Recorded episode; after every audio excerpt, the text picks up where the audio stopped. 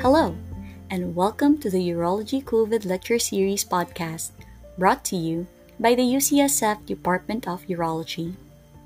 In today's episode, we have Dr. Jennifer Singer from the University of California, Los Angeles, talking about pediatric voiding dysfunction. Okay, um, so good morning. Uh, I think we will get started. It's right on the hour at nine o'clock. Um, my name is Jennifer Singer. I'm a urologist in pediatric urology at UCLA. Um, and I will be giving this morning's lecture on pediatric voiding dysfunction.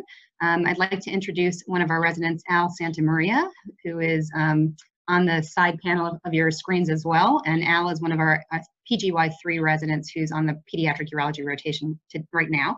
And Al will be moderating for us. So he'll be catching your questions and answers and any chats that you have. And we will stop throughout the talk to, um, to address any of those as they come along.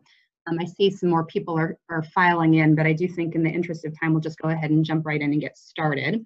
Um, so today we're going to be talking about pediatric voiding dysfunction. I thought a lot about what topic to talk about for this lecture series. And I felt like a, a, lot of other pediatric urologists were talking about some really interesting sort of sexy stuff that we do in pediatric urology, um, the operative stuff. But I really wanted to focus on something that we do a lot of um, and that we see a lot of and that may not be all that much fun for everybody. I think voiding dysfunction is sort of similar to um, pelvic pain for adult urologists in, in, many ways, and many pediatric urologists find this to be um, a less um, uh, enjoyable part of their practice, but it certainly is a very important part of our practice. And so I wanted to talk about how, uh, at least I think about pediatric voiding dysfunction.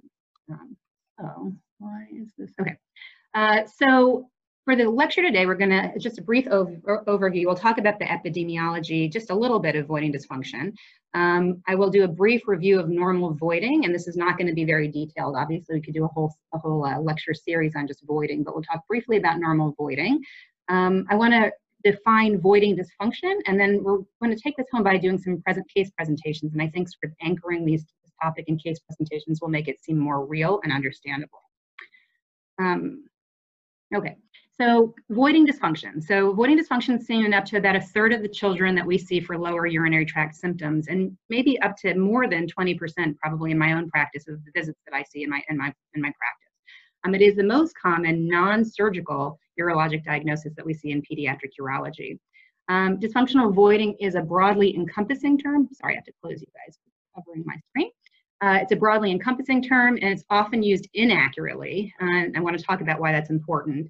Um, but there is good news about dysfunctional voiding and voiding dysfunction. It's that um, important to understand that we can actually help most children conquer their voiding dysfunction. And this is a really satisfying part of my practice because these families that come in come into a urologist because they're frustrated and they're they're having a hard time managing this and it's causing a lot of internal um, potentially conflict with the child and oftentimes troubles at school. And so we can fix these problems and help these children. And so there is a, a light at the end of this tunnel avoiding voiding dysfunction. Um, so I just wanted to sort of highlight what I uh, see in my practice and what a typical sort of pediatric urology practice might look like for a given day. This is, you know, about a, a, a half a, half volume of a, of a given day of my clinic, but we see things anywhere from sort of dysfunctional voiding, which is what we're talking about today, urethral valves, um, lots of penis problems, circumcisions, torsions, undescended testicles, um, hydronephrosis, and I, this day I saw urachus. But I want to highlight when I finished my clinic that day, I saw about six patients who ended up having a diagnosis of some sort of voiding dysfunction. So of this clinic schedule, a very good number of the kids that we see are, are um, so just a review of normal voiding, we're not going to spend a lot of time on this, but it's just important to understand when we talk about pediatric dysfunctional voiding. Um, normal voiding starts with storage, of course. So the bladder relaxation is under the control of T12 to L2 and uh, urethral sphincter contraction is under control of S2 to S4. Uh, these are involuntary and automatic. Uh, when the bladder reaches full volumes, messages are transmitted through the spinal cord to the pontine micturition center, and then we move on to emptying, where the internal and external sphincters relax, and that's followed by bladder contraction. Um, and so normal voiding is controlled by three areas of the central nervous system. Uh, the cerebral cortex provides the highest level of control and is, is responsible for our social and voluntary control of voiding. The Pontine Micturition Center is located in the brainstem, and this is really where bladder fullness is detected. And this is important. This is where there's a coordination between the synergy of bladder detrusor function and sphincteric relaxation. This is where we see the synergy between the detrusor and the sphincter uh, controlled. And then the sacral micturition center is responsible uh, for reflexive voiding. So this is what we see for infantile voiding. Um, so just as far as young children are concerned, like I had just mentioned, voiding is purely reflexive in the very young infants and it occurs when the bladder is sufficiently distended, sending a reflexive message back to the spine and back to the bladder. Um, by about 18 to 24 months, voiding comes under some sort of cortical control. So this is where parents start to try to toilet train. Um, and it really isn't until about 18 months that there is uh, enough of the cortical control that children can effectively be able to control this. So we all know that in other countries, uh, especially in European countries, attempts to uh, treat toilet training happen very early, um, and sometimes as early as 12, 12 months. And so it's always very surprising to me that that is effective because the cortical control doesn't happen until about 18 months. And then after about three years of age, there's complete control, which is achieved by the cerebral cortex. Um, so this slide is really intended to highlight how complex abnormal voiding is. And so there's a series of neural uh, reflexes and neurotransmission of the um, signals that happen between the bladder and the, the, the brain uh, and the spine, and also a series of release of various neurotransmitter, neurotransmitters is critical for proper uh, relaxation of the sphincter and control of bladder contraction. Uh, and so you can see sort of throughout this, you know, again, the cerebral cortex, this is where we have um, social control, voluntary control. The Pontine Micturition Center is the switch between filling and storage, really helps to control synergic voiding. And the spinal cord is really where we have messages sent back and forth with the sacral uh, reflexive uh, voiding being what happens in infants. These are uh, just a, this is just a cartoon of the normal, normal neurotransmitter transmission uh, with acetylcholine and um, uh, alpha blockade being important for our talk today. Um, and so we'll move on and talk a little bit about what happens if there are any problems or anything goes wrong in these pathways. Um, so, you know, if, if, anything happens along any of these pathways, we end up having what's called neurogenic voiding dysfunction. Um, and so we're going to spend some time today distinguishing neurogenic from non-neurogenic voiding dysfunction. Um, but anything that happens between the cerebral cortex, the pontine micturition center, along the thoracolumbar spine and to the sacral micturition center, any sort of pathologic uh, occurrence can result in neurogenic voiding dysfunction. So um, if you have a problem with the pontine micturition center, you may end up having neurogenic dys, uh, dyssynergia, um, loss of centralized micturition spinal reflex happens along the thoracolumbar spine. Uh, here, these patients tend to have uh, problems with bladder overactivity, overactivity uh, and uh, hypercontractile bladders. And then the sacral, sacral micturition center, if there's a lesion in this area, we tend to have areflexia and oftentimes um, poor emptying and overflow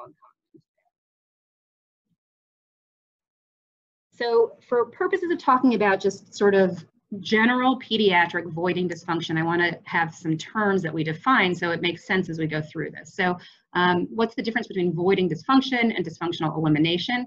And classically, voiding dysfunction is a loosely defined term uh, that refers to any abnormality in holding and emptying of the urinary bladder. Uh, while dysfunctional elimination is that urinary voiding dysfunction plus bowel dysfunction. So dysfunctional elimination is bowel and bladder. Uh, but there is a, a, distinction between dysfunctional voiding and voiding dysfunction. And I think this is really, really important and where we end up using terminology very loosely in pediatric urology and we say, you know, this child has dysfunctional voiding. That is usually not true. They may have voiding dysfunction, but they don't necessarily have dysfunctional voiding. And this is really important for understanding how we're going to treat these children. Uh, so the formal definition of dysfunctional voiding um, which is not voiding dysfunction. We talked about voiding dysfunction being sort of a loose, broadly overarching term of any abnormality in the way children void. But dysfunctional voiding occurs when there's poor coordination between the bladder and the urethra. Um, specifically where there's dyssynergy between bladder contraction and sphincter relaxation. So again, as we know, the sphincter relaxes before the bladder contracts. That is a synergic response. So if the sphincter relaxes prior to bladder contraction, then we have synergic voiding. But if the bladder contracts and the sphincter does not relax, this is called dysfunctional voiding, or if it's neurologic, it's detrusor sphincter dyssynergia from a neurologic problem. Um, and so this is important. Um, so dysfunctional voiding may present with intermittency of urinary streams. We, we hear kids talk about stopping and starting or stuttering streams. Um, it may be volitional, so children can teach themselves to develop this pattern of abnormal dysfunctional voiding. This was with intentional sphincter closure or, or intentional holding. Um, and again, dyssynergy can be neurogenic or non-neurogenic. So it can be neurogenic, as we talked about before, um, if there's a dyssynergy between the relaxation of the sphincter uh, and contraction of the bladder, and this can happen from a spinal cord problem um, that could be a pathology or a lesion of the spinal cord. Uh, voiding dysfunction or dysfunctional voiding from a non-neurogenic uh, cause is usually related to some volitionally uh, initiated process. So it's important to distinguish those as we go forward.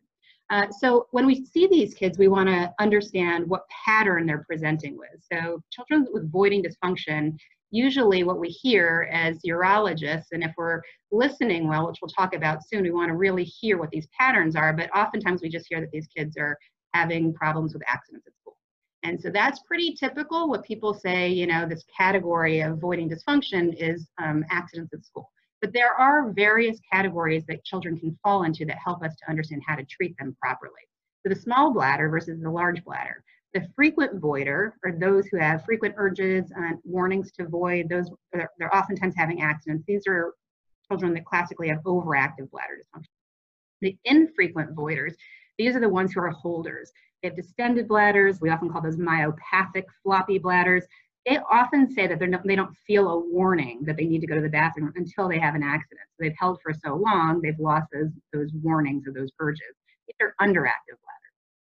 And then the dyssynergic voiders, that's a whole other category that we just talked about. These are the ones who, if you really get down to how are you voiding, they may describe a stuttering stream any category of these children can present with urinary tract infections. So that's not all that helpful in distinguishing, but we'll go through how we can distinguish these children. Uh, so it's important, and really my most important take-home message today is understanding the, the difference between benign voiding dysfunction and pathologic voiding dysfunction. Because the vast majority of cases that we see in pediatric urology are benign voiding dysfunction. Uh, these are these tend to be self-limiting. They are distressing to parents and children. So this cartoon, she is upset about it. They don't enjoy having these accidents, having these problems at school, uh, but they can be self-limiting. They're usually episodic. Um, oftentimes they're related to stressful events like new schools or new siblings. Um, they can, again, they can be episodic, occurring various times throughout childhood. They may or may not be associated with stool withholding constipation. They may or may not be associated with simple episodes of cystitis. But these benign voiding dysfunction cases do not have um, urologic abnormalities like hydronephrosis, secondary reflux, and bladder trabeculation. So these are bothersome, but not dangerous. The pathologic voiding dysfunction, however, is a different category that is really important to understand. And the reason that I think understanding how to treat voiding dysfunction is so critical is that we see these children. We see children who have pathologic voiding dysfunction who go on to have renal issues, bladder dysfunction, and really serious pathology that if we don't pay attention early and we don't re uh, reverse it early, they can go on to have irreversible changes. Uh, so these tend to be persistent, chronic, and unremitted. And they oftentimes are not self-limiting and without intervention will progress. Uh, they may lead to bladder and renal dysfunction, so Hinman syndrome, which is the non-neurogenic neurogenic bladder dysfunction syndrome. Those um, can act just like a pathologic neurogenic bladder can act, and they can go on to progress to irreversible bladder dysfunction and renal dysfunction if not appropriately managed and treated. Um, these children often have stool issues as well, chronic constipation, stool impaction, often have encopresis. Um, and we often will see something abnormal in the urinary tract, whether it's hydronephrosis, abnormal uroflowmetry, abnormal bladder contour, trabeculation, secondary reflux, or um, abnormal urodynamics. Uh, so I'm going to stop for a second and see, Al, if you've received any questions so far. None so far. Okay, thank you. All right, so how do we evaluate children who fall into our, our clinics and they just basically are describing abnormal voiding. Um, so it's very, the most important uh, part of the evaluation is taking a full comprehensive medical history and expanded voiding history. Um, that is really how you can decipher which type of child you're, you're, you're encountering and how you're going to treat them. Um, of course, a physical exam is, is imperative, um, the normal GU exam, but looking at their spine and also checking for coordination can tell us about subtle spinal cord abnormalities. Um, labs, if they're indicated, so I'll always get a urinalysis, we'll talk about that. Sometimes culture is indicated, um, and sometimes fasting blood glucose is indicated if we think that these children are high volume voiders or if they have um, you know, high thirst and high volume voiding. So um, every once in a while, a syndicated I think might have the potential for having, um, sorry about this, um, who may end up having um, subtle diabetes. And then imaging, we're gonna talk about the imaging that we do. So again, the most important, the second most important take home message here is to listen well to these children. And I think what's really difficult is when kids come in with voiding dysfunction it is hard to listen to this sometimes. It becomes, at the end of the day, your fifth patient who's telling you that they're having accidents at school can be challenging. But without listening properly and getting a full voiding history, you may not treat them properly. Um, so, you know, this is, again, this is kind of what we hear. We hear Linus and Sally hearing their teachers, you know, wah, wah, wah. It's hard to listen sometimes to these over and over again, but you have to remind yourself that if you're not listening well to this voiding history, you're going to miss what's important in making the diagnosis. So classically. We go through toilet training. When did they when did they start? Was it an easy or difficult process? Um, what are the characteristics of their complaint? So mostly we hear that they're having either urinary frequency, accidents, or infections. These are very, very typical complaints. But you have to get deeper into that history. Are they having urgency and frequency? Are they holding for long intervals? So do they notice at school that they're going every 10 minutes? Are they holding all day and they don't go until they come home? Um, these are sometimes things parents don't actually even know when, I, when they come into the clinic with their children. And they're surprised sometimes to hear what their children tell them if you really ask them very specific questions. Um, are they dribbling? Do they have leakage or do they have full accidents? Do they have strong, weak, or intermittent stuttering strains? Um, does this occur just during the day or also at night? So usually things that happen just during the day, they're usually behavioral um, if children have diurnal issues or nighttime issues, they either have nighttime enuresis because they're young and haven't developed uh, continence at night, or uh, they may have issues with bladder dysfunction, inability to hold at night if there's a more significant problem. So if it's solely during the day, it's usually less concerning that there's an underlying anatomic or congenital problem. If it's diurnal or progressive nighttime, and again, nighttime enuresis is a whole different category and usually in and of itself is not not terribly concerning but you do have to figure out how that is associated with their with their other symptoms.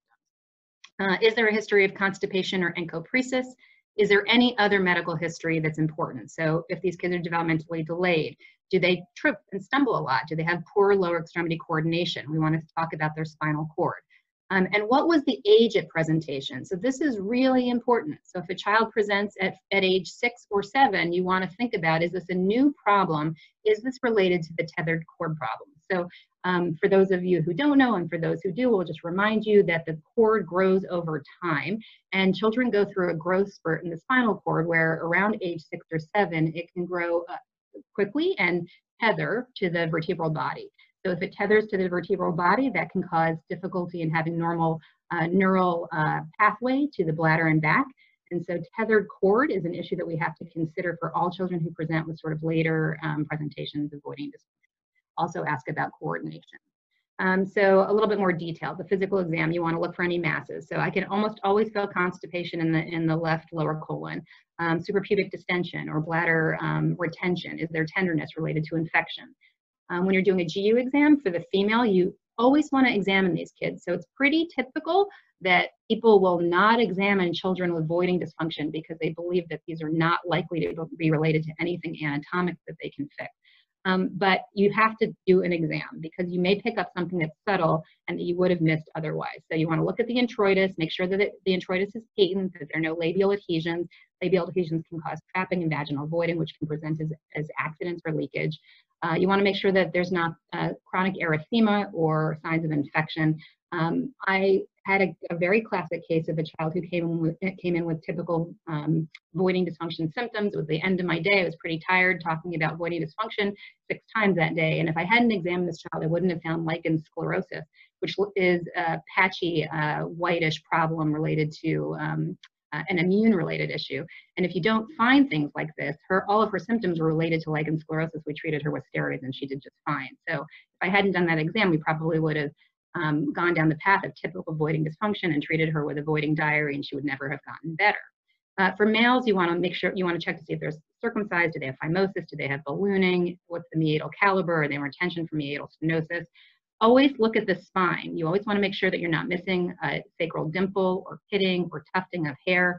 And then a, a brief neuro exam to make sure that you think that there's not an obvious discoordination problem. What labs do we get? Well, we should always get a urinalysis. You want to make sure there's no signs of infection or proteinuria. Underlying occult renal dysfunction, like the glomerulonephritis, can present with prolonged enuresis. So we also we always want to make sure we're checking for that. If indicated, we test a urine culture, and if indicated, a fast um, so further evaluation, what do we do with imaging testing? Uh, so we will oftentimes go on and, and choose various imaging tests to further help us make our diagnoses. And the most common tests that I do on kids who are presenting with unclear voiding dysfunction are uroflowmetry and a KUB. I rarely do a, a renal ultrasound. It depends on the presentation of the kid unless they're having urinary tract infections, and more rarely do urodynamics or VCUG testing. Usually Uroflow and KUB will get me where I need to know. For uroflowmetry, we're, we're going to talk about that in a second here. Let me talk first about the KUB. Um, so one of the things that we manage a lot in pediatric urology is constipation. Um, the effect of a, an obstructed um, bladder by stool impaction is, is not at all um, uh, rare or subtle. It's incredibly common that we see this in our practices.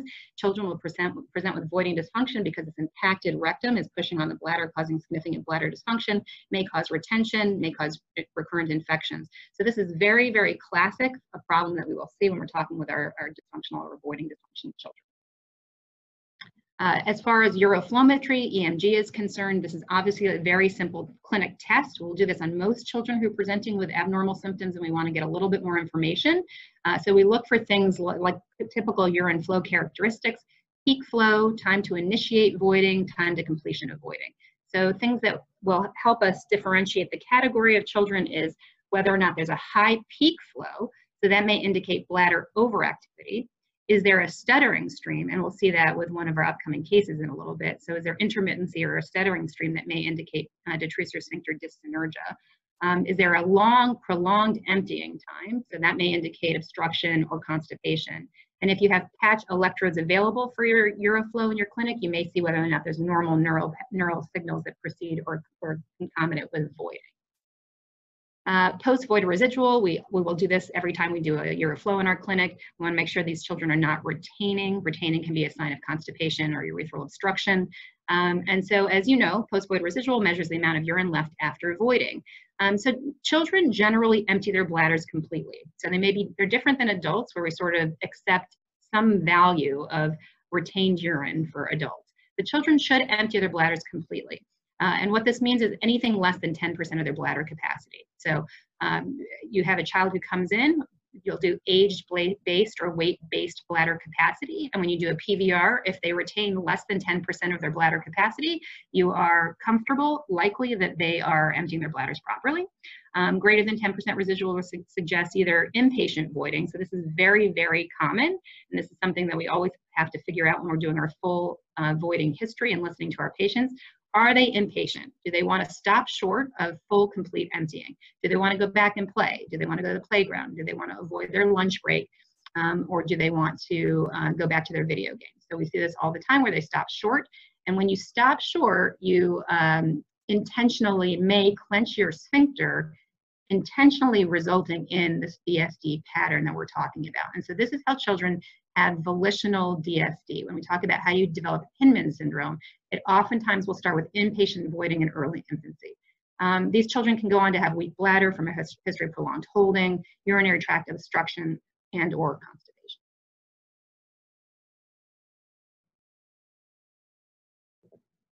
Okay, so what children uh, do we go on to do a more formal evaluation? So there are not very many children who come to my clinic with voiding dysfunction that will go on to have formal urodynamics of VCUG or video urodynamics. But I do want to talk about why it's very important to have this in your arsenal of things that you can offer to help you understand which children are having which pattern of voiding dysfunction. And we will see some cases where I did do these testing so that we can uh, highlight how you look at these and use these to help you make the diagnosis. So we know that these are a formal assessment of bladder function capacity, manometric evaluation of compliance, voiding pattern, sphincter function, and pelvic floor innervation.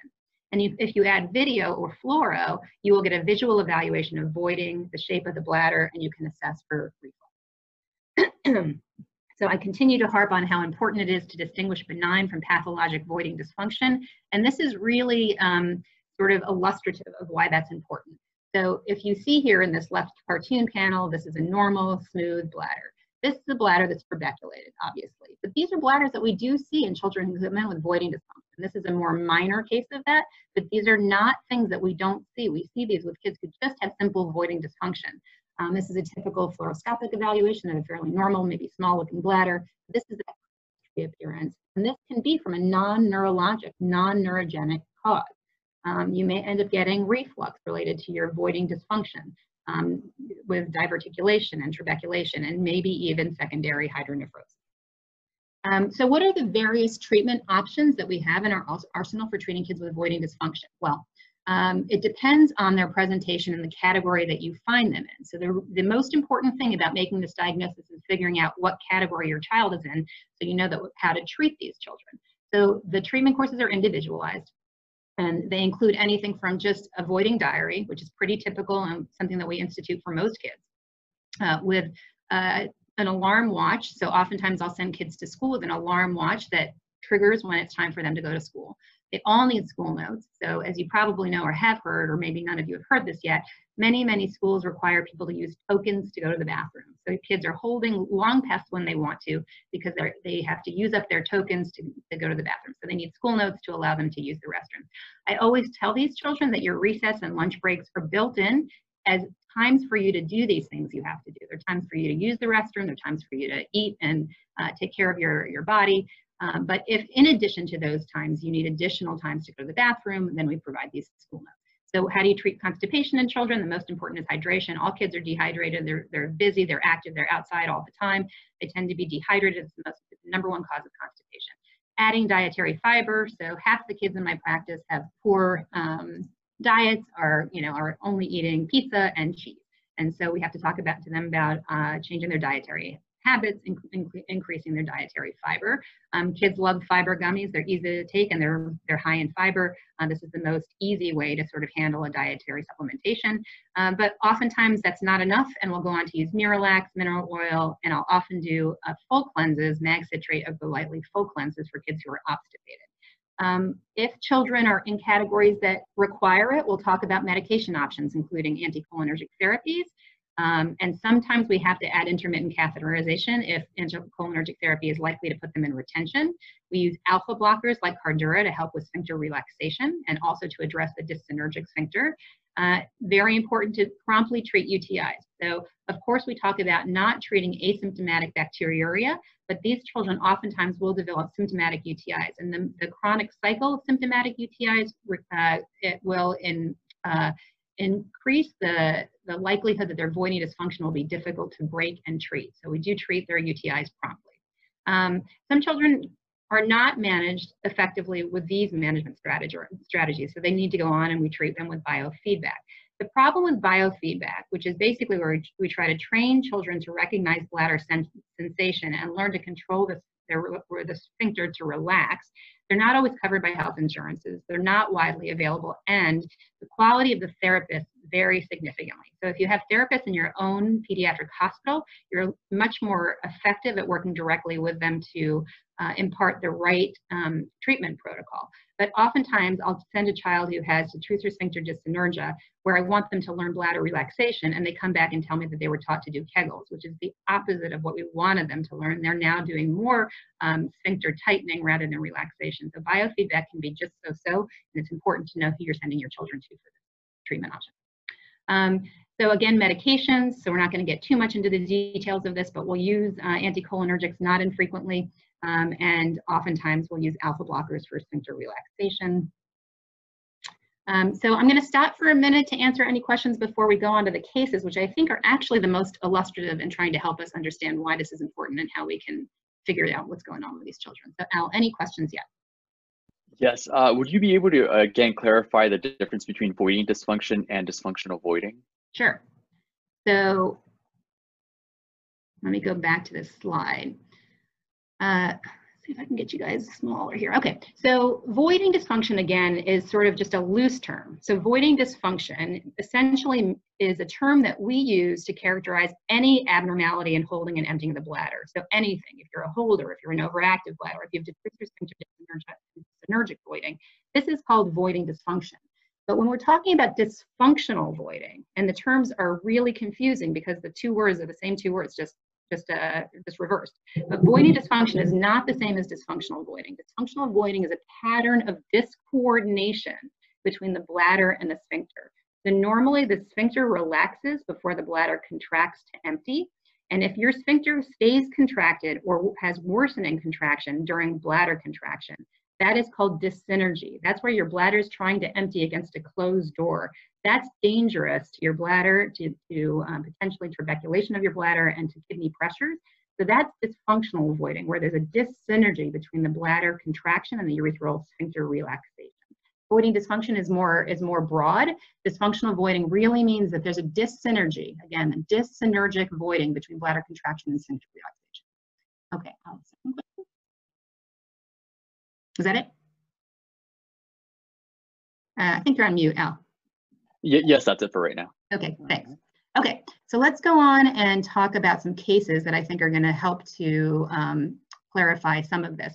I wanted to first give you just the four presentations to show how simple it is to lose track of listening to these histories and why they may often sound the same, but you'll see how they are very, very different problems.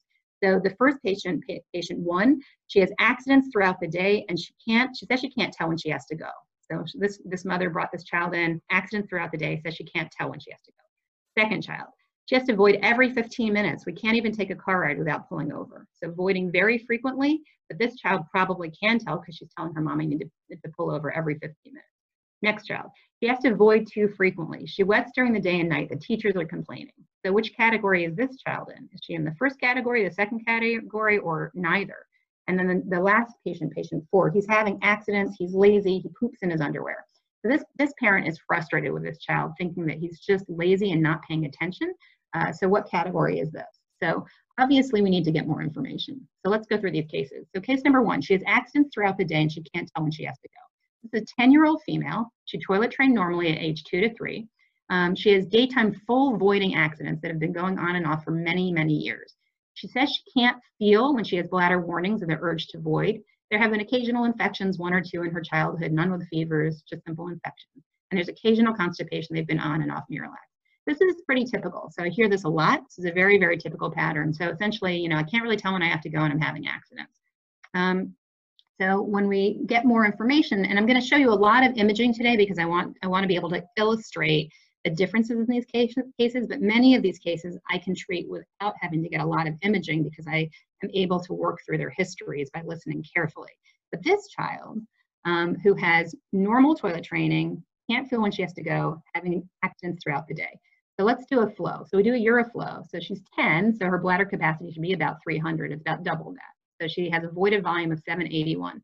So obviously she's got a, hot, a very large bladder. It's a pretty normal um, bell-shaped curve um, her PVR. So if you if you think about a PVR in a child, we say that they should empty to completion, um, but ten, less than 10% of their of their bladder capacity. So her bladder capacity is 781, but she held less than 78. She's probably doing okay. Um, so she has a large capacity bladder, normal shape curve, normal PVR. Um, if we did an ultrasound, which we did on this kid, she has normal kidneys, no hydronephrosis. Very large bladder though. She's got a big bladder, pretty normal KUB, a little bit of stool, very normal patchy stool, normal. So this is a child who has benign voiding dysfunction. She's a urinary holder. She has a large capacity bladder. She really just needs treatment with a voiding schedule, voiding diary, timed voiding, alarm watch, and school note. And this is really all we need to do and get her to comply with this. And usually these kids just do fine. Case two. She has to void every 15 minutes. We can't even take a car ride without pulling over. So this is a kid who basically is voiding very frequently. She's age seven. She had normal toilet training, but she started having accidents around age four, both daytime and nighttime, diurnal enuresis, enuresis around age four. Uh, she voids frequently every 15 to 30 minutes. It's disruptive at school, home, car rides. Um, she has, uh, uh, sorry, she has diurnal enuresis. She does have nighttime voiding. There's no UTIs and she has no history of encopresis and no history of known constipation. So imaging for her, kidneys look normal. You know, her bladder may not be full. Here's her bladder, but this is um, a very classic appearance of what we'll see with uh, with sigmoid or rectal fullness. So basically, this is stool in her colon, and if you look at her KUB, there's a lot of stool here in her rectum and colon, and that is pushing on her bladder, not allowing her bladder to get its normal capacity so she's going every 15 to 30 minutes because she just doesn't have bladder capacity because she's chronically constipated. Um, so we did do urodynamics on this kid, well, normally would not have, but just for illustrating purposes, um, I'm going to focus on the urodynamic test that we're going to show you this morning. I'm really just looking at their detrusor, so their um, so their their compliance curve here, and the urethral sphincter. So I want to focus on these two because we're going to talk about detrusor sphincter dyssynergia, dyssynergy, or an uncoordinated versus coordinated function of the bladder. And we're going to talk about bladder compliance and bladder capacity. So the way we do them at UCLA is we have a minimum acceptable bladder capacity and we have a total mean bladder capacity. So she should be somewhere between 214 and 330. Um, her bladder is just at 213, so just at the minimum accepted bladder size. So it's, it's okay, not great. Um, her detrusor pressures are less than 30 centimeters of water the entire time she's filling. Urethral pressures are what we're going to look at here. So when she goes to void, her detrusor, her urethral sphincter should relax and her detrusor pressure should rise, and that's what happens. So her urethra has a tighter pressure until she, she's ready to void. You can see this in your pattern here. So just before voiding, the urethral pressures start to relax and the sphincter will relax before the bladder contracts. She has normal synergic voiding. Urethra relaxes with initiation of voiding. She empties to completion. She has normal, this is her EMG pattern. She has normal pelvic floor innervation, normal capacity, at normal compliance, just a bit of a small capacity. So really, she also has benign voiding dysfunction. Um, she has urinary frequency. She's in that small capacity bladder category. This child needs management of her constipation. She needs to be able to have stretch intervals. She needs a school note to go to the bathroom, but we, we want to try to get stretch intervals if possible, increase hydration, manage her constipation. If this fails, and after management of constipation, we may consider a short course of anticholinergics. As we know, the anticholinergics might make her constipation worse, so we always treat constipation first. Um, so also a pretty, pretty benign problem. Uh, case three, so this child has to void frequently. She wets during the day and night. The teachers are complaining. So this is an eight-year-old female. Um, she toilet trained normally, but she developed accidents shortly there, thereafter. She has diurnal wetting. She does have a history of constipation. She's again voiding frequently throughout uh, the day, every 30 minutes, disruptive again, similar to the last case, sounding very similar to the last case. This child is having some recurrent urinary tract infections. This doesn't sound that different from this last case, case two, case two the normal voiding, frequent urination. This one had no UTIs, has no known history of constipation, but we know she's constipated from her imaging. Case three, um, urinary frequency. She does have a history of constipation, but this ch child has had some urinary infections. So a little bit different, but maybe not that different. So when we do uroflowmetry, what do we see? So this is, you guys might hear my cat, sorry. uh, so this is where you might see um, what we call intermittency. This is a stuttering stream. So she's voiding, stopping, and starting. This is where she's clenching her, her sphincter while her bladder is trying to contract. This is a stuttering stream. This is abnormal. This is uh, suggestive of dyssynergia. She's got a small bladder capacity, but she empties to completion. Um, her kidneys are normal, bladder looks normal. Her KUB shows, you know, pretty good amount of, of stool burden throughout the colon, so probably on the constipated side urodynamics for this child. So her minimum bladder size should be 230, average should be 360. She's at 119. Um, move you guys out of the way. Uh, if we look at our curves here, we see that this child has an abnormal voiding pattern. So normally we want to see that the urethral sphincter relaxes before the bladder contracts.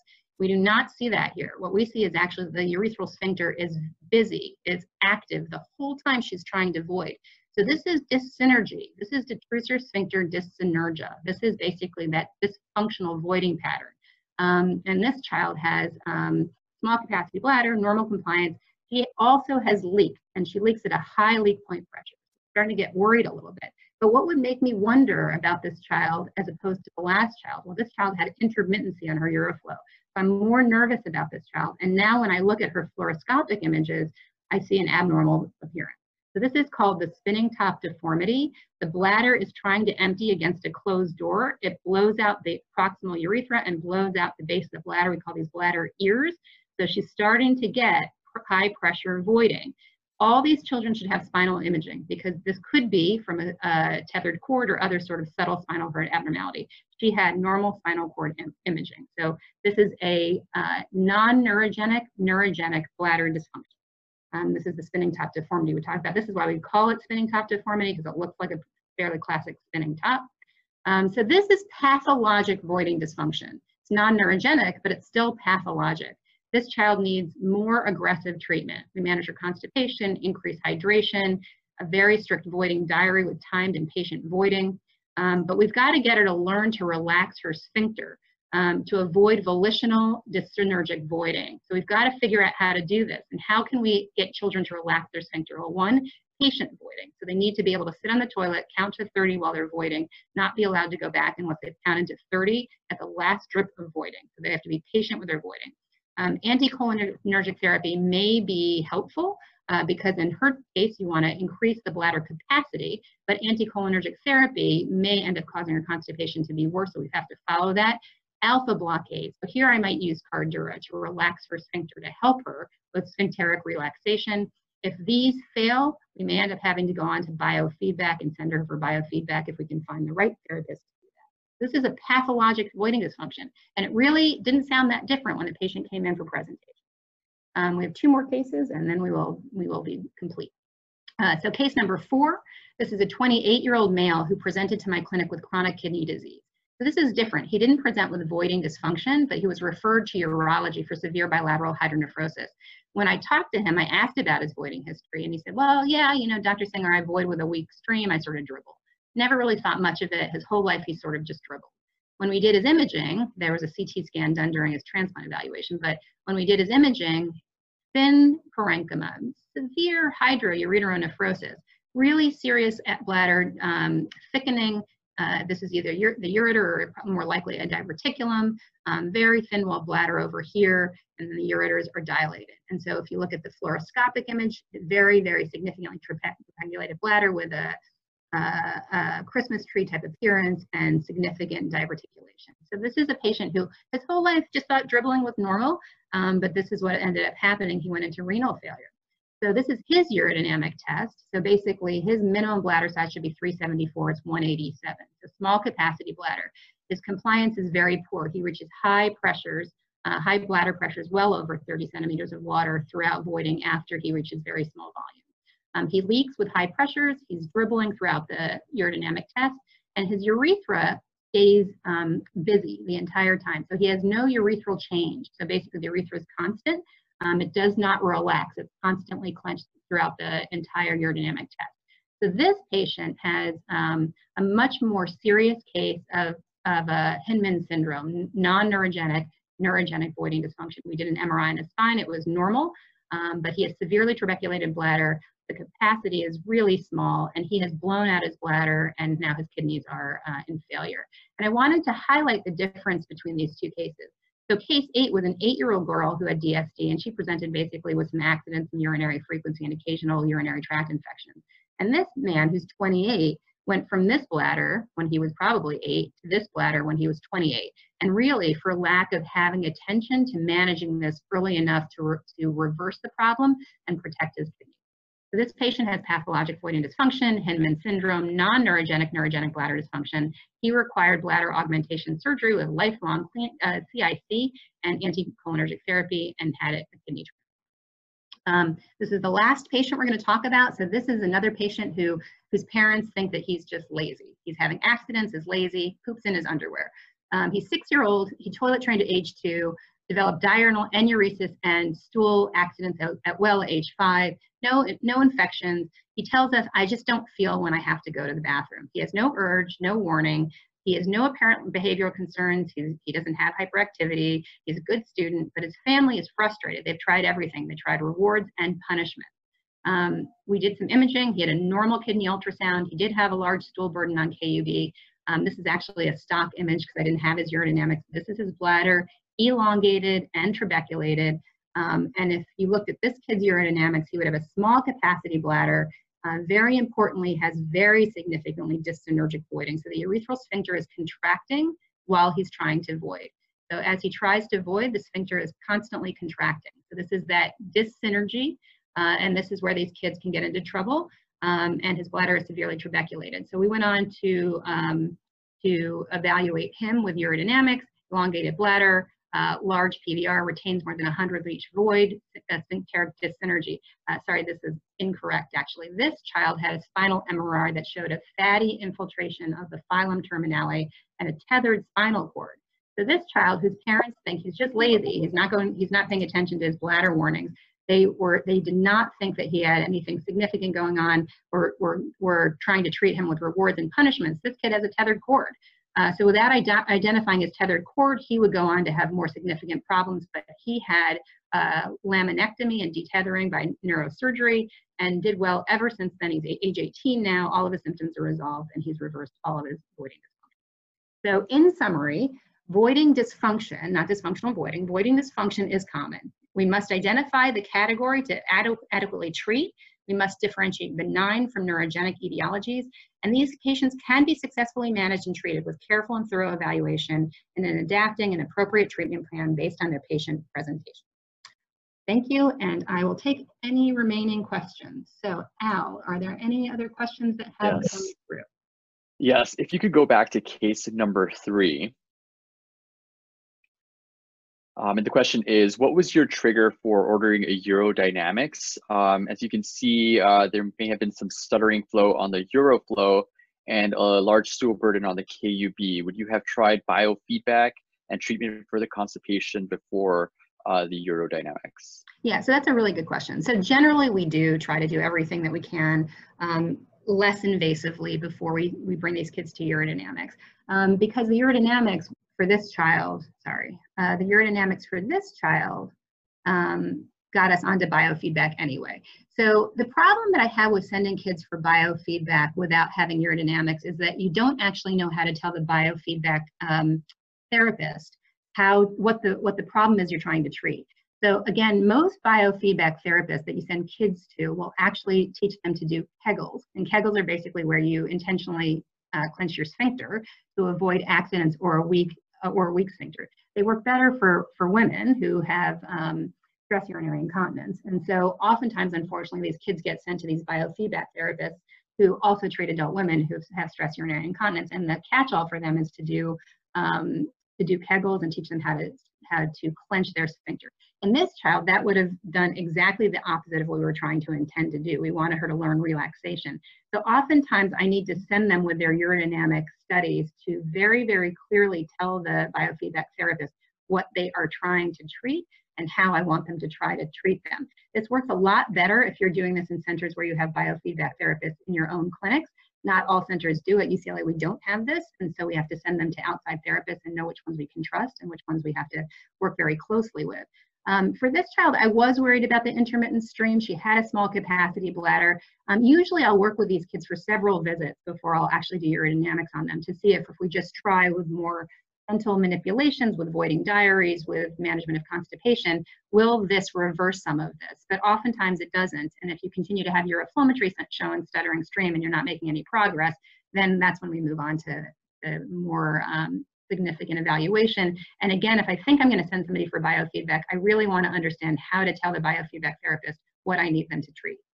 Okay, um, Al, any other? Thank you. Um, and now we have a two-part question. Uh, how big of an impact do family stressors play on dysfunctional voiding, and if and is this something that you assess during your initial workup? Yeah, very good question. So for sure, that's important. So that's part of sort of the listening process. Um, and oftentimes, if I hear that a child was completely normal, where is my um, my slide with Linus and Sally? um, So uh, oftentimes these, don't know where I have it, but yeah, so oftentimes with these, uh, these children, it is related to something that's new in the family. We'll ask about whether or not they've had a recent move. Oftentimes if there's a new child in the family, these children will develop some, some degree of voiding dysfunction related to that.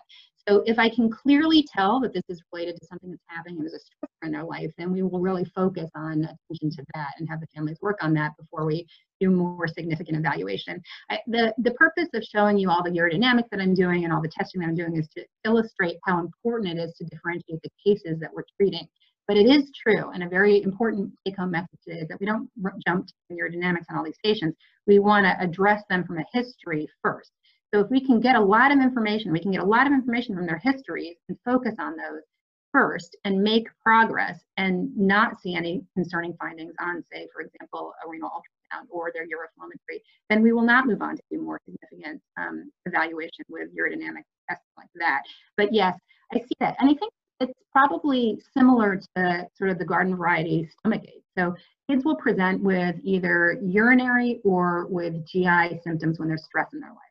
Some kids will present with, um, with um, diarrhea and just garden variety abdominal pain. Other children will present with urinary frequency and urgency and accidents. And so we definitely want to make sure we're not dealing with kids who are just going through stress in their life. And we see a lot of this focus from that. Now, was there a part two? Yeah, part two of that, which I think you've uh, partially answered, would be the management of um, uh, dealing with family stressors it, eh, when it's associated with dysfunctional voiding. Yeah, so that's that's tricky. Um, so you know, we do find ourselves as urologists oftentimes sort of um, straddling where we can help these families and where we're not the right people to help these families. And oftentimes this is one of those areas. Um, so if we identify that these children are having issues related to stress, I'll talk with their pediatricians and ask them if there's ways for the pediatrician to kind of help focus on that and spend more time on that. Um, some of these children go on to require some, some short-term therapy um, for very significant stressors that happen in their life. And so we will definitely work closely with pediatricians um, on trying to address those things. We don't jump to, to um, to interventional management of children who we think are having um, stress-related urinary voiding dysfunction. Yeah. All right, next question. Um, have you noticed any uh, gender or racial disparities associated with dysfunctional voiding? Huh, that's a really interesting question. Um, I, not in my practice, I don't think so. And I actually can't say that I've read much about gender disparity with, with voiding dysfunction. Um, in my own, but I'm thinking about these kids who I'm presenting here. Um, and of these five patients that I presented, two were young white girls. One was an African American man, one was an, a Hispanic boy, and then the other was uh, a Hispanic teenage girl.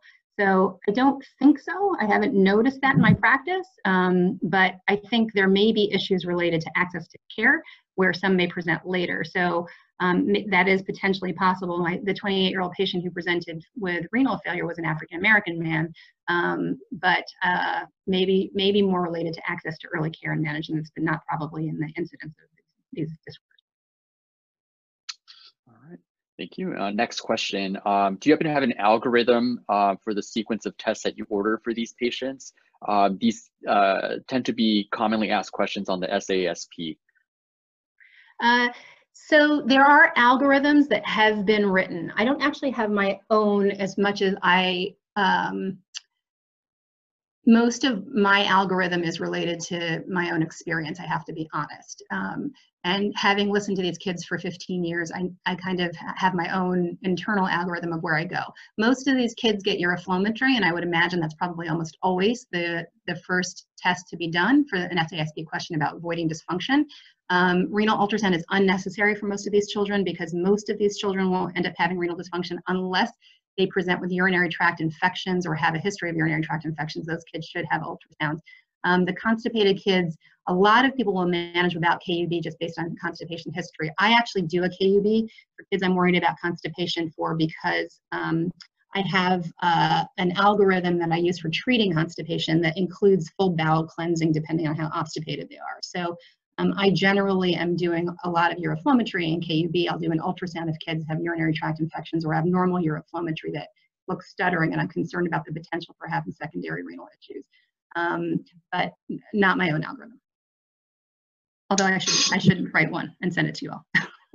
yes. Al, next question. Um, and I think that's all. Those are all the questions that we have for now. Perfect. Okay. Well, let me just take one quick look here. Um, oh, we have one more question that yeah. just came in. Um, someone asked, um, given that there's an increased number of transgender uh, children, let's see, due to volitional voiding and access to care to appropriate, uh, appropriate oh, sorry. Um, I got the question. Question, just, Yeah. yeah. Oh, yeah, you have it, okay. Thank you. So yeah, so question about um, transgender transgender children access to bathrooms and dysfunctional voiding.